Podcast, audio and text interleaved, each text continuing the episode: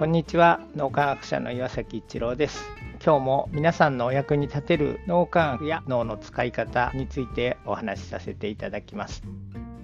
脳磨きでは勇気づけを推奨しています。相手の素晴らしいところを見出して勇気づけや感謝をする。これはいわゆる褒めるということと異なります。人の脳にはネガティブバイアスという特性があり知らず知らずのうちにポジティブなことよりもネガティブなことに意識を向けがちです。そうするとどうしても相手と自分を分離する古分離思考という脳の使い方になりがちです。そしてさらにネガティブなことを引き寄せるということが起こってしまいます。なぜそんなことが起こるかというと脳の中でネガティブなイメージを持ち続けることになるからです。ネガティブバイアスが強いままだとネガティブなイメージトレーニングを自然としているそれをし続けているのと同じことが起こっています。脳はいつもイメージしていることに向かって自然と行動を起こすという特性があります。物事や人のポジティブな側面に意識を向けてそれを言葉にすることでネガティブバイアスを軽減する脳のトレーニングになります。これが脳みやきの一つとして推奨している勇気づけです。ポジティブなことに自然と意識が向くようになるのは脳の中でポジティブなイメージが無意識のうちに湧き起こるからです。そのポジティブなイメージに向かって自然と行動を起こすようになる。共同体思考の脳の使い方になっている時にこのようなことが起こります。脳の使い方で人生が変わる。そのトレーニングの第一歩が勇気づけということです。実際に脳み液の仲間でたくさんの勇気づけをするという目標を立てた人がいます。その人は勇気づけをする中自分の気持ちが明るくなっていく。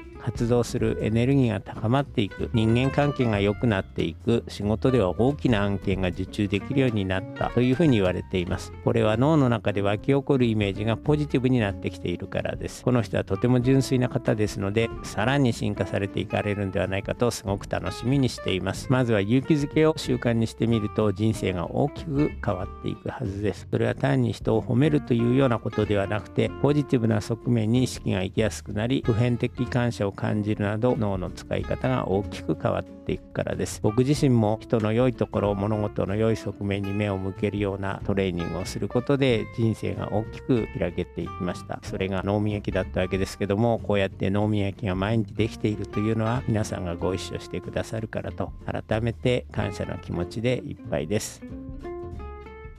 今日も何かのヒントになると嬉しく思います。2023年も大変お世話になりました。2024年が皆様にとって素晴らしい年になりますように。ありがとうございました。